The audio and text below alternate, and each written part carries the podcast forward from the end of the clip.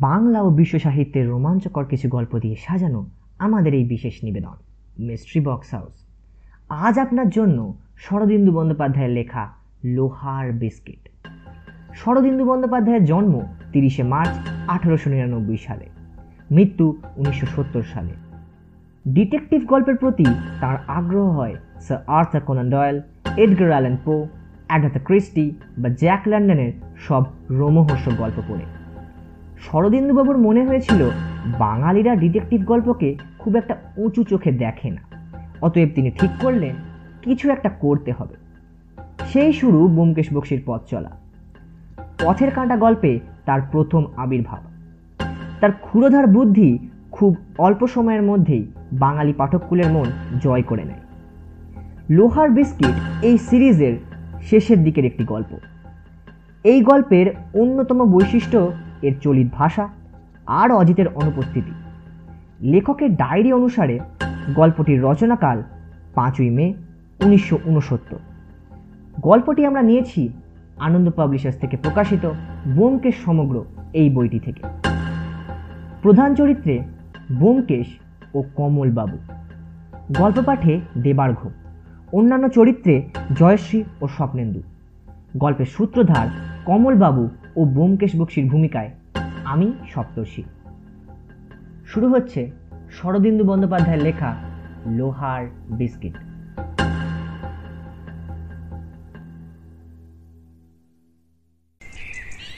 কমলবাবু বললেন আমি পাড়াতেই থাকি হিন্দুস্তান পার্কের কিনারায়। আপনাকে অনেকবার দেখেছি আলাপ করবার ইচ্ছে হয়েছে কিন্তু সাহস হয়নি। আজ একটা সূত্র পেয়েছি তাই ভাবলাম এই ছুটোয় আলাপটা করে নি আমার জীবনে একটি ছোট সমস্যা এসেছে। সমস্যা? বোমকেশ সিগারেটের কৌটো এগিয়ে দিয়ে বলল বলুন বলুন অনেকদিন ও বস্তু মুখদর্শন করিনি। গ্রীষ্মের একটি রবিবার সকালে বোমকেশের কেয়াতলার বাড়িতে বসে কথা হচ্ছিল। কমলবাবুর চেহারাটি নাড়ু গোপালের মতো কিন্তু মুখের ভাব চটপটে বুদ্ধি সমৃদ্ধ তিনি হাসি মুখে একটি সিগারেট নিয়ে ধরালেন। তারপর গল্প আরম্ভ করলেন। আমার নাম কমল কৃষ্ণ দাস। কাছেই ভারত কেন্দ্রীয় ব্যাংকের শাখা আছে। আমি সেখানকার ক্যাশিয়ার। বছর দেড়েক আগে পুরুলিয়া থেকে বদলি হয়ে এখানে এসেছি। কলকাতায় এসেই মুশকিলে পড়ে গেলাম। কোথাও বাসা খুঁজে পায় না। শেষ পর্যন্ত একটি লোক তার বাড়ির নিচের তলায় একটি ঘর ছেড়ে দিল। ফ্যামিলি আনা হলো না। স্ত্রী আর মেয়েকে পুরুলিয়ায় রেখে একলা বাসায় উঠলাম। বাড়িওয়ালার নাম অক্ষয় মণ্ডল। বাড়িটি দোতলা। নিচের তলায় দুটি ঘর, ওপরে দুটি। যাতায়াতের রাস্তা আলাদা। অক্ষয় মণ্ডল দোতলায় একলা থাকে, কিন্তু তার কাছে লোকজনের যাতায়াত আছে। মিষ্টভাষী লোক, কিন্তু কি কাজ করে বুঝতে পারলাম না। মাঝে মাঝে আমার ঘরে এসে গল্প স্বল্প করত। কিন্তু আমাকে কোনোদিন দোতলায় ডাকতো না।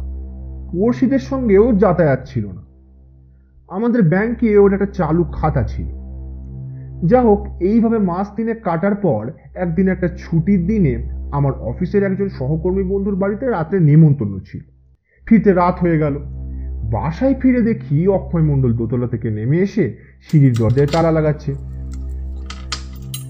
তার পায়ের দুপাশে দুটি সুটকেস বললাম এ কি? এত রাত্রে কোথায় চললেন? আমায় দেখে অক্ষয় মণ্ডল কেমন হক চকিয়ে গেল। তারপর সুটকেস দুটো দু হাতে নিয়ে আমার কাছে এসে দাঁড়াল। একটু গাঢ় গলায় বলল, কমলবাবু, আমাকে হঠাৎ বাইরে যেতে হচ্ছে।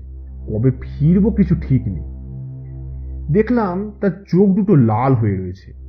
বললাম, সে কি? কোথায় যাচ্ছে? তার মুখে হাসির মতো একটা ভাব ফুটে উঠল।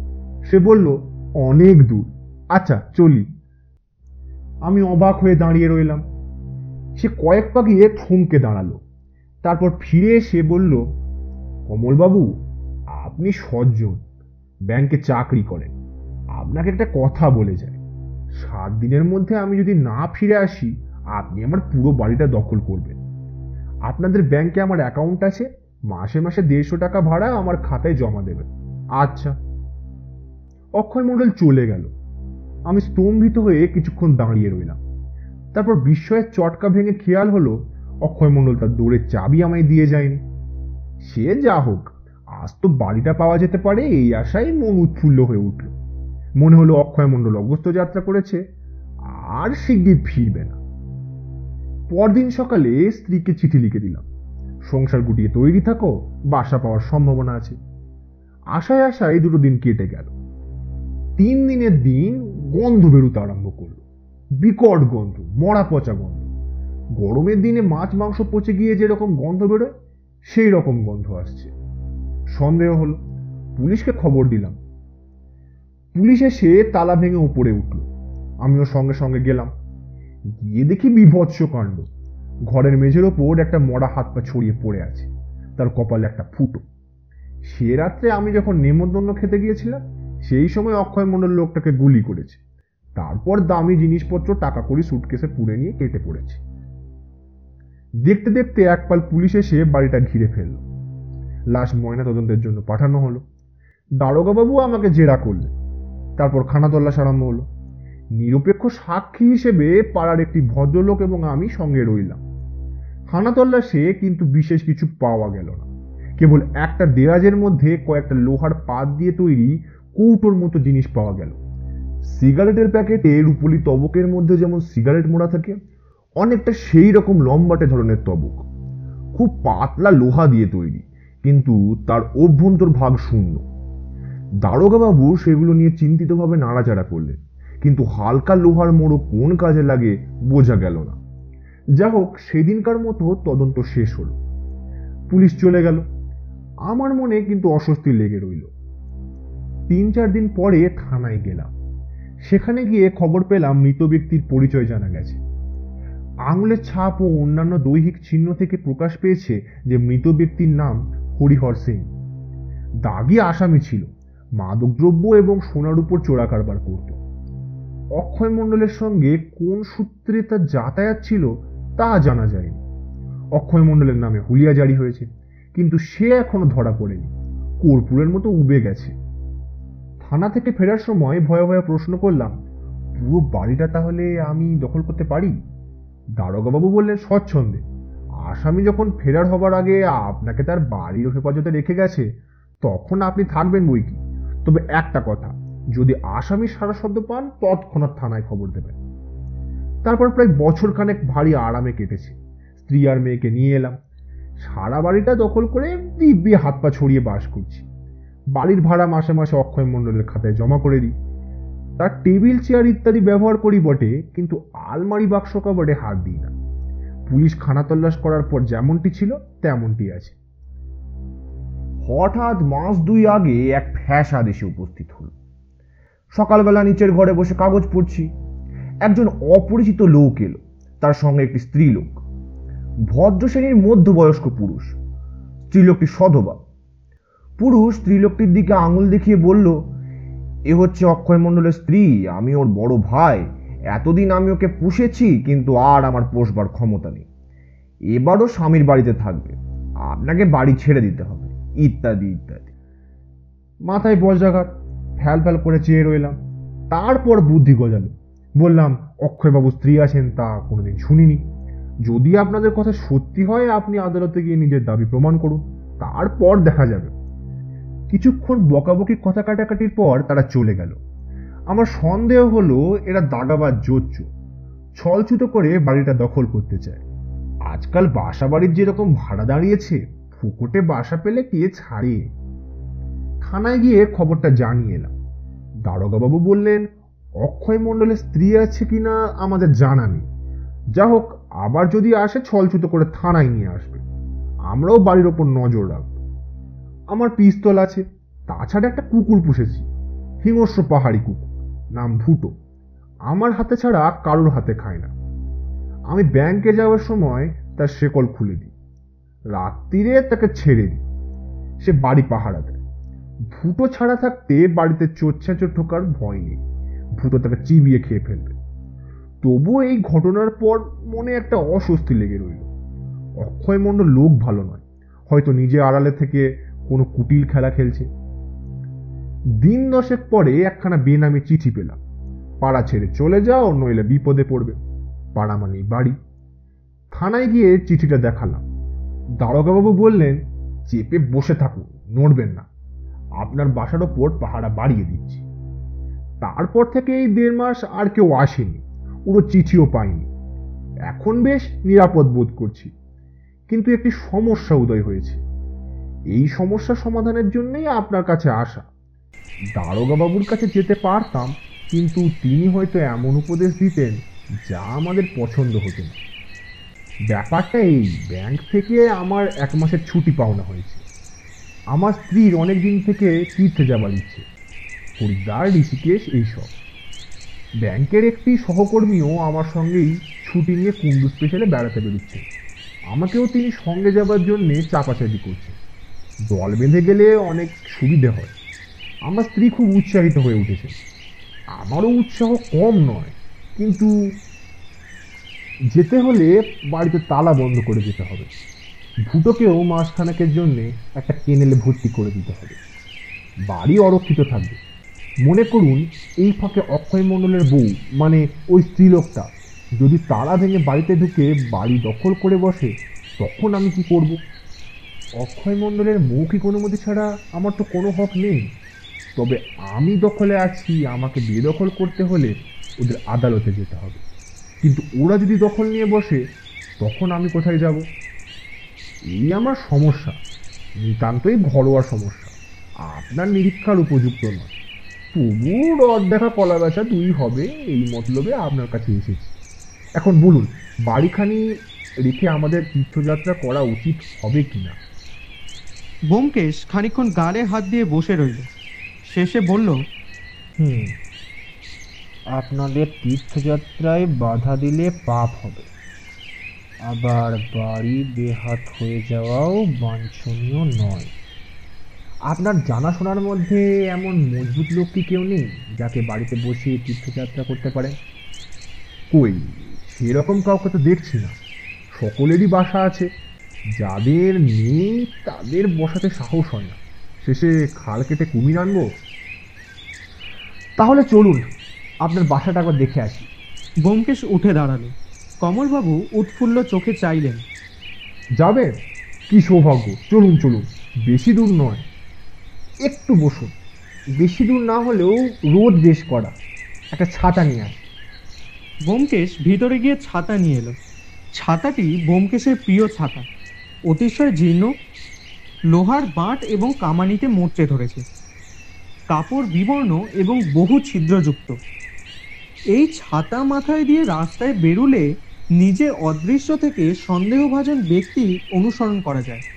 ফুটো দিয়ে বাইরের লোককে দেখা যায়, কিন্তু বাইরের লোক ছাতাধারীর মুখ দেখতে পায় না। সত্যান্বেষীর উপযুক্ত ছাতা। চলুন কমলবাবুর বাসা ব্যোমকেশের বাড়ি থেকে মিনিট পাঁচেকের রাস্তা। মাঝে মাঝে এ পথ দিয়ে যাবার সময় বাড়িটি ব্যোমকেশের চোখে পড়েছে।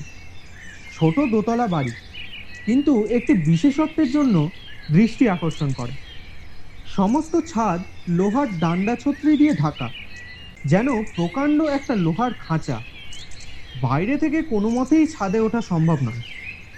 আসুন ছাতা মুড়ে ব্যোমকেশ বাড়িতে ঢুকলো। কমলবাবু প্রথমে তাকে নিচের তলার বসবার ঘরে নিয়ে গেলেন। সেখানে একটি শতরঞ্জি ঢাকা তক্তাপোষ ও দুটো ক্যাম্বিসের চেয়ার ছাড়া আর বিশেষ কিছু নেই। ব্যোমকেশ ঘরের চারদিকে চোখ ফেরালো। সে যেন একটা সূত্র খুঁজছে। কিন্তু এই নগ্নপ্রায় ঘরে কোনো অঙ্গুলি নির্দেশ পাওয়া গেল না। সে বলল নিচের তলায় আর একটা ঘর আছে না? আছে। ঘরটা অক্ষয় মণ্ডলের আমলে ব্যবহার হতো না। আমি ওটাকে রান্নাঘর করেছি। দেখবেন? দরকার নেই। আপনার স্ত্রী বোধ এখন রান্না বান্না করছে। চলুন, উপরতলাটা দেখা যাক। চলুন। ঘরের লাগাও একটা সরু বারান্দার শেষে ওপরে ওঠার সিঁড়ি। সিঁড়ির মাথায় দরজা। দরজার মাথায় ওপরকার দেয়ালে ঘোড়ার কুড়ের নালের মতো লোহার একটি জিনিস তিনটে পেরেকের মাঝখানে আটকানো রয়েছে। ব্যোমকেশ সেই দিকে কিছুক্ষণ তাকিয়ে থেকে ছাতা তুলে সেই দিকে নির্দেশ করে বলল ওটা কি? ওটা ঘোড়ার নাল। বিলিতি কুসংস্কার অনুযায়ী দৌড়ের মাথায় ঘোড়ার নাল টাঙিয়ে রাখলে নাকি অনেক টাকা হয়। ব্যোমকেশের ছাতার ডগা ঘোড়ার নালে আটকে গিয়েছিল। সে টেনে সেটা ছাড়িয়ে নিয়ে বলল এটা কি আপনি লাগিয়েছেন নাকি? না। অক্ষয় মণ্ডলের আমল থেকেই আছে। ব্যোমকেশ ঘোড়ার নালের দিকে তাকিয়ে কেমন যেন স্বপ্নাচ্ছন্ন হয়ে পড়ল। কমলবাবু ডাকলেন ভেতরে আসুন। ঘরের ভিতর কমলবাবুর দশ বছরের মেয়ে মেঝে মাদুর পেতে বসে লেখাপড়া করছিল। তার কাছে মাদুরের বাইরে একটি ভীষণ দর্শন কুকুর থাবা পেতে বসেছিল। ব্যোমকেশের পানে মণিহীন নীলাভ চোখ তুলে চাইল। কমলবাবু বললেন খুকু যাও তোমার মাকে চা তৈরি করতে বলো। আর কিছু ভাজাভুজি ব্যোমকেশ একটু আপত্তি করল কিন্তু কমলবাবু শুনলেন না। খুকু নিচে চলে গেল ভুটো সঙ্গে সঙ্গে গেল। অতঃপর ব্যোমকেশ ঘরটি চক্ষু দিয়ে সমীক্ষা করল। বলল এ ঘরে অক্ষয় মণ্ডলের কোনো আসবাবপত্র আছে? কমলবাবু বললেন ছিল আমি পাশের ঘরে নিয়ে গেছি। খাট এবং দেরাজওয়ালা টেবিল এই যে। পাশের ঘরটি অপেক্ষাকৃত বড় জানালার দিকে খাট অন্য কোণে টেবিল। ব্যোমকেশ টেবিলের কাছে গিয়ে বলল সেই যে পুলিশের খানা তল্লাশের লোহার মোড়ক পাওয়া গিয়েছিল সেগুলো কি পুলিশ নিয়ে গেছে? একটা মোড়ক পুলিশ নিয়ে গিয়েছিল বাকিগুলো দেরাজিই আছে। কমলবাবু নিচের দিকের একটা দেরাজ খুলে বললেন এই যে। দেরাজের পিছন দিকে কয়েকটা মোড়ক পড়েছিল। ব্যোমকেশ একটা বের করে নেড়েচেড়ে দেখল। আকৃতি প্রকৃতি সিগারেট প্যাকেটের অভ্যন্তরস্থ তবকের মতোই বটে। সেটা রেখে দিয়ে সে হাসি মুখে বলল ভারী মজার জিনিস তো। এর ভেতর গোটা দুই বিস্কুট রেখে সুতো দিয়ে বেঁধে দিলেন নিশ্চিন্দি। চলুন এবার ছাদটা দেখে আসা যাক। ছাদে কিন্তু কিছু নেই। তা হোক শূন্যতায় হয়তো অর্থবহ হয়ে উঠতে পারে। তাহলে আসুন। ছাদে সত্যিই কিছু নেই। লোহার ঘেরাটোপ ঢাকা ছাদটা বাঘের শূন্য খাঁচার মতো দাঁড়িয়ে আছে। এক কোণে উঁচু পাদপীঠের উপর লাল রঙের লোহার চৌবাচ্চা। এই চৌবাচ্চা থেকে বাড়িতে কলের জল সরবরাহ হয়। ব্যোমকেশ ছাদের চারিদিক সন্ধিৎসভাবে পরিক্রমণ করে বলল ছাদটা আপনারা ব্যবহার করেন না? কমলবাবু বললেন বেশি গরম পড়লে ছাদে এসে শুই। বেশ নিরাপদ জায়গা কিনা চোর ঢুকবে সে উপায়ও নেই। হুম চলুন আমার দেখা শেষ। নিচে নেমে এলে পরে খুকু এসে বলল বাবা বসার ঘরে চা দিয়েছি। নিচের তলার ঘরে পাঁপড় ভাজা ও গরম বেগুনি সহযোগে চা পান করতে করতে ব্যোমকেশ বলল থানার যে দারোগাবাবুর কাছে আপনার যাওয়া আসা তার নাম কি? কমলবাবু বললেন তার নাম রাখাল সরকার। ব্যোমকেশ মুচকি হাসল। চা শেষ করে সে ছাতা নিয়ে উঠে দাঁড়াল। আচ্ছা আজ তাহলে উঠি। কমলবাবু বললেন কিন্তু আমাদের তীর্থযাত্রা কি হবে যাওয়া উচিত হবে কি না কিছুই তো বললেন না। নিশ্চয়ই তীর্থযাত্রা করবেন। কবে থেকে আপনার ছুটি? সামনে শনিবার থেকে। তাহলে আর দেরি করবেন না টিকিট কিনে ফেলুন। কোনো ভয় নেই আপনার বাসা বেদখল হবে না আমি জামিন রইলাম। আচ্ছা চলি। হ্যাঁ তাই নাকি? ধন্যবাদ ব্যোমকেশবাবু। চলুন আপনাকে বাড়ি পৌঁছে দিয়ে আসি। ব্যোমকেশ বলল তার দরকার নেই আমি এখন থানায় যাব। রাখালের সঙ্গে ষড়যন্ত্র করতে হবে। শনিবার সকালবেলা কমলবাবুর বাসা থেকে পুলিশের পাহারা তুলে নেওয়া হলো। কমলবাবু ভুটোকে একটা কেনেলে রেখে এলেন। পুলিশ ছাড়াও অন্য একটি পক্ষ বাসার উপর নজর রেখেছিল। তারাও সব লক্ষ্য করল। বিকেলবেলা কমলবাবু তার স্ত্রী মেয়ে এবং পোটলা পুটলি নিয়ে বাসায় চাবি দিয়ে চলে গেলেন। যাবার পথে থানায় রাখালবাবুকে চাবি দিয়ে বলে গেলেন খিড়কির দৌড় ভেজিয়ে দিয়ে এসেছি। এখন আমার বরাত আর আপনাদের হাত যশ সারাদিন বাড়িটা শূন্য পড়ে রইল। রাত্রি আন্দাজ সাড়ে আটটার সময় ব্যোমকেশকে নিয়ে রাখালবাবু কমলবাবুর বাসার দিকে গেলেন। দুজনের পকেটেই পিস্তল এবং বৈদ্যুতিক টর্চ। সরজমিন আগে থেকেই দেখা ছিল। পাশের বাড়ির পাঁচিল ডিঙিয়ে দুজনে কমলবাবুর খিড়কি দিয়ে বাড়িতে ঢুকলেন। খিড়কির দরজা বন্ধ করে দিয়ে পা টিপে টিপে সিঁড়ি দিয়ে দোতলায় উঠলেন। কান পেতে শুনলেন, বাড়ি নিস্তব্ধ। রাখালবাবু পলকের জন্য দোরের মাথায় টর্চের আলো ফেলে দেখলেন, ঘোড়ার খুঁট যথাস্থানে আছে। তিনি তখন ফিসফিস করে বললেন, চলুন ছাদে গিয়ে অপেক্ষা করলেই বোধহয় ভালো হবে। ব্যোমকেশ তার কানে কানে বলল না আমি ছাদে যাচ্ছি। তুমি এই ঘরে লুকিয়ে থাকো। দুজনেই ছাদে গেলে ছাদের দৌড় থেকে বন্ধ করা যাবে না। আসামির সন্দেহ হবে। বেশ আপনি ছাদে গিয়ে লুকিয়ে থাকুন আমি দৌড় বন্ধ করে দিচ্ছি। ব্যোমকেশ ছাদে উঠে গেল। রাখালবাবু দরজায় হুড়কো লাগিয়ে নেমে এলেন। কতক্ষণ অপেক্ষা করতে হবে ঠিক নেই, এমনকি আসামি আজ নাও আসতে পারে। তিনি দোতলার ঘরের ভিতর ঢুকে দোরের পাশে লুকিয়ে রইলেন। ছাদের উপর ব্যোমকেশ এদিক ওদিক ঘুরে জলের চৌবাচ্চা থেকে দূরের একটা আলসের পাশে গিয়ে বসল। আকাশে চাঁদ নেই, কেবল তারাগুলো ঝিকমিক করছে। ব্যোমকেশ অন্ধকারে মিলিয়ে গেল। দীর্ঘ প্রতীক্ষা। বনের মধ্যে ছাগল বা বাছুর বেঁধে মাচার উপর বসে বাঘের প্রতীক্ষা করার মতো। রাত্রি দুটো বাজতে যখন আর দেরি নেই, তখন রাখালবাবুর মন বদ্ধ ঘরের মধ্যে অতিষ্ঠ হয়ে উঠল। আজ আর শিকার আসবে না। ঠিক এই সময় তিনি দোরের বাইরে মৃদু শব্দ শুনতে পেলেন। মুহূর্তে তার স্নায়ুপেশি শক্ত হয়ে উঠল। তিনি নিঃশব্দে পকেট থেকে পিস্তল বার করলেন। যে মানুষটি নিঃসারে বাড়িতে প্রবেশ করে সিঁড়ি দিয়ে উপরে উঠে এসেছিল, তার বাঁ হাতে ছিল একটি ক্যাম্বিসের থলি আর ডান হাতে ছিল লোহা বাঁধানো একটি ছড়ি। ছড়ির গায়ে তিন হাত লম্বা মুগার সুতো জড়ানো। মাছ ধরার ছিপের গায়ে যেমন সুতো জড়ানো থাকে, সেই রকম। লোকটি দোরের মাথার দিকে লাঠি বাড়িয়ে ঘোড়ার খুঁটটি নামিয়ে আনলো। তারপর মুগার সুতোর টগায় সেটি বেঁধে নিয়ে তেতলার সিঁড়ি দিয়ে ছাদে উঠে গেল। দুটি মানুষ যে বাড়ির দু জায়গায় ওত পেতে আছে, তা সে জানতে পারল না। ছাদের দরজায় একটু শব্দ শুনে ব্যোমকেশ সতর্ক হয়ে বসল। নক্ষত্র আলোয় একটি ছায়ামূর্তি বেরিয়ে এলো। সোজা ট্যাঙ্কের কাছে গিয়ে আলসের উপর উঠে ট্যাঙ্কের মাথায় চড়ল। ধাতব শব্দ শোনা গেল। সে ট্যাঙ্কের ঢাকনি খুলে সরিয়ে রাখল।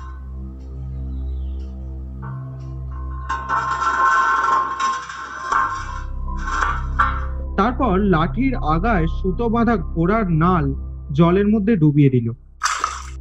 লোকটা যেন আবছা অন্ধকারে বসে ছিপ ফেলে চুনো মাছ ধরছে। ছিপ ডোবাচ্ছে আর তুলছে। মাছগুলো ব্যাগের মধ্যে পুড়ে আবার ছিপ ফেলছে। কুড়ি মিনিট পরে লোকটি মাছ ধরা শেষ করে ট্যাঙ্ক থেকে নামলো। এক হাতে ব্যাগ, অন্য হাতে ছিপ নিয়ে যেই পা বাড়িয়েছে, অমনি তার মুখের উপর দপ করে টর্চ জ্বলে উঠল। ব্যোমকেশের ব্যঙ্গ স্বর শোনা গেল। অক্ষয় মণ্ডল কেমন মাছ ধরলে? অক্ষয় মণ্ডলের পরনে খাকি প্যান্ট ও হাফ শার্ট কালো মুস্কো চেহারা। সে বিস্ফারিত চোখে চেয়ে আস্তে আস্তে থলিটা নামিয়ে রেখে ক্ষিপ্র বেগে পকেটে হাত দিল। সঙ্গে সঙ্গে ব্যোমকেশের টর্চ গদার মতো তার চোয়ালে লাগল। অক্ষয় মণ্ডল ছাদের উপর চিটিয়ে পড়ল। রাখালবাবু নিচ থেকে উঠে এসেছিলেন। তিনি অক্ষয় মণ্ডলের বুকের উপর বসে বললেন ব্যোমকেশ দা এই পকেটে পিস্তল আছে বের করে নিন। ব্যোমকেশ অক্ষয় মণ্ডলের পকেট থেকে পিস্তল বার করে নিজের পকেটে রাখলেন। রাখালবাবু আসামির হাতে হাত করা পরিয়ে দিয়ে বললেন অক্ষয় মণ্ডল হরিহর সিংকে খুন করা অপরাধে তোমায় গ্রেপ্তার করলাম। ব্যোমকেশ অক্ষয় মণ্ডলের থলি থেকে কয়েকটা ভিজে লোহার প্যাকেট বার করে তার উপর টর্চের আলো ফেলল। বাহ এই যে যা ভেবেছিলাম তাই।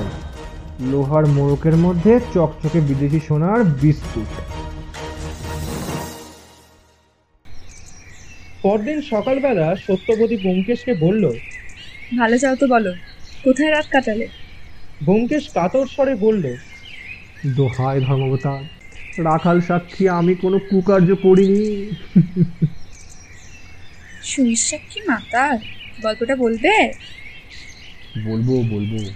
কিন্তু আগে আর এক পেয়ালা চা দিতে হবে যে। এক পেয়ালা চা খেয়ে রাত জাগার গ্লানি কাটে। সত্যবতী আরেক পেয়ালা কড়া চা এনে ব্যোমকেশের সামনের চেয়ারে বসল। এবার বলো টর্চটা ভাঙলে কি করে? মারামারি করেছিল? ব্যোমকেশ বলল, মারামারি নয়, শুধু মারা। চায়ে একটি চুমুক দিয়ে সে বলতে আরম্ভ করল, অক্ষয় মণ্ডল সোনার চোরা কারবার করে অনেক টাকা করেছিল। নিজের প্রয়োজন অনুযায়ী ভদ্রপাড়ায় একটি বাড়ি করেছিল। বাড়ির ছাদ, লোহার ডান্ডা, ছত্রি দিয়ে এমনভাবে মুড়ে রেখেছিল যে ওদিক দিয়ে বাড়িতে চোর ঢোকার উপায় ছিল না। ছাদটাকে নিরাপদ করা তার বিশেষ দরকার ছিল। অক্ষয় মণ্ডলের পেশা ভারতবর্ষের বাইরে থেকে যেসব চোরাই সোনা আসে, তাই সংগ্রহ করা এবং সুযোগ মতো বাজারে ছাড়া। সে বাড়িতেই সোনা রাখত, কিন্তু লোহার সিন্ধুকে নয়। সোনা লুকিয়ে রাখার এক বিচিত্র কৌশল সে বার করেছিল অক্ষয় মণ্ডল বাড়িতে একলা থাকত। তার স্ত্রী আছে কি না তা এখনও জানা যায়নি। সে পাড়ার লোকের সঙ্গে বেশি মেলামেশা করতো না। কিন্তু পাছে পড়শিরা কিছু সন্দেহ করে তাই কমল দাস নামে একটি ভদ্রলোককে নিচের তলায় একটি ঘর ভাড়া দিয়েছিল। বাজারে সোনা ছাড়বার জন্যে সে কয়েকজন লোক রেখেছিল। তাদের মধ্যে একজনের নাম হরিহর সিং। হরিহর সিং বোধহয় অক্ষয় মণ্ডলকে ফাঁকি দিচ্ছিল। একদিন দুজনের ঝগড়া হলো, রাগের মাথায় অক্ষয় মণ্ডল হরিহর সিংকে খুন করল। তারপর মাথা ঠান্ডা হলে তার ভাবনা হলো, মরাটা নিয়ে সে কি করবে? একলা মানুষ ভদ্রপাড়া থেকে মরা পাচার করা সহজ কাজ নয়। সে স্থির করল, মরা থাক, বাড়িতে যা সোনা আছে, তাই নিয়ে সে নিজে ডুব মারবে। কিন্তু সব সোনা সে নিয়ে যেতে পারল না। সোনার ধাতুটা বিলক্ষণ ভারী লোহার চেয়েও ভারী। তোমরা স্ত্রী জাতি, সারা গায়ে সোনার গয়না বয়ে বেড়াও, কিন্তু সোনার ভার কত বুঝতেও পারো দশ হাত কাপড়ে কাছা নেই।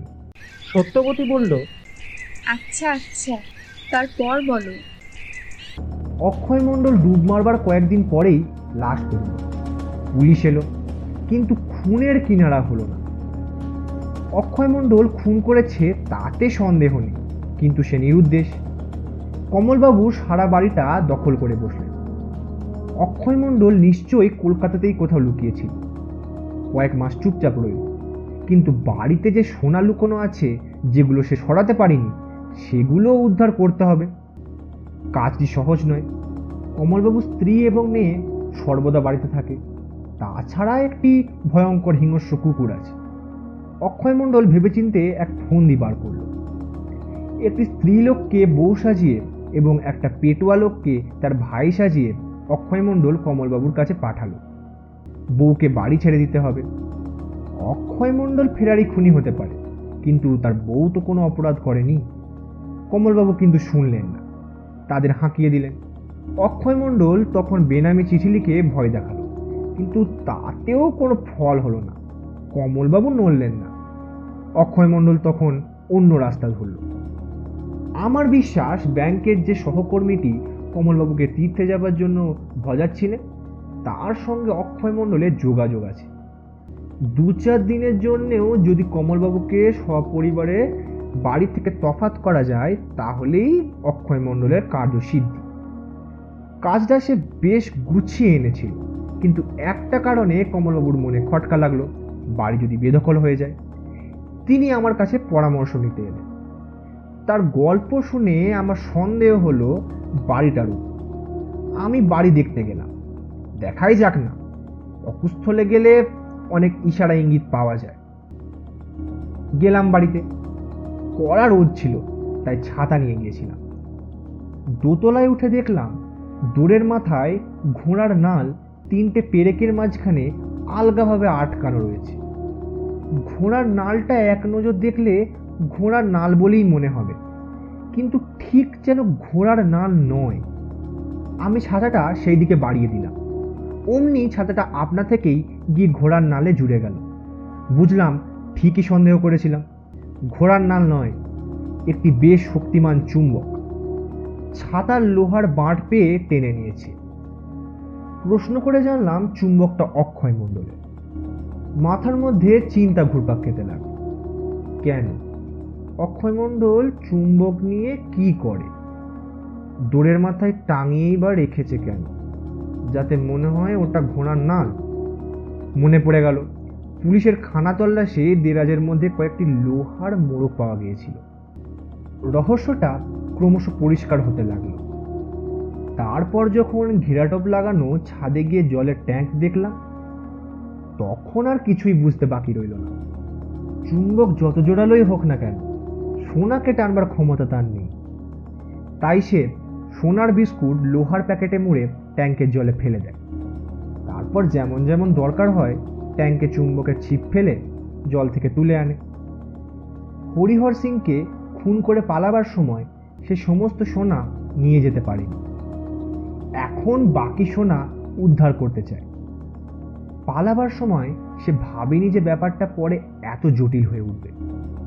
যা হোক, সোনার সন্ধান পেলাম। সমুদ্রের তলায় শুক্তির মধ্যে যেমন মুক্ত থাকে, ট্যাঙ্কের তলায় তেমনই লোহার পাতে মোড়া সোনা আছে। কিন্তু কেবল সোনা উদ্ধার করলেই তো চলবে না। খুনি আসামিকে ধরতে হবে। আমি কমলবাবুকে বললাম, আপনি সপরিবারে তীর্থযাত্রা করুন। তারপর রাখালের সঙ্গে পরামর্শ করে ফাঁদ পাতার ব্যবস্থা করুন। কাল সকালে কমলবাবুরা তীর্থযাত্রা করলেন। বাড়ির ওপর অক্ষয় মণ্ডল নজর রেখেছিল। সে জানতে পারল, রাস্তা সাফ। কাল সন্ধ্যের পর রাখাল আর আমি বাড়িতে গিয়ে আড্ডা গাড়লাম। কালই যে অক্ষয় মণ্ডল আসবে এতটা আশা করিনি। তবু পাহারা দিতে হবে বলা তো যায় না। রাত্রি দুটোর সময় শিকার ফাঁদে পা দিল। তারপর আর কি টর্চের এক ঘাই ধরাশাই সত্যবতী ক্ষীণ কণ্ঠে প্রশ্ন করল কত সোনা পাওয়া গেল? সিগারেট ধরিয়ে ব্যোমকেশ বলল সাতান্নটি লোহার মোড়ক প্রত্যেকটি মোড়কের মধ্যে দুটি করে সোনার বিস্কুট। প্রত্যেকটি বিস্কুটের ওজন পঞ্চাশ গ্রাম। কত দাম হয়? এবার তুমি হিসেব করে দেখো। সত্যবতী কেবল একটি নিঃশ্বাস ফেলল।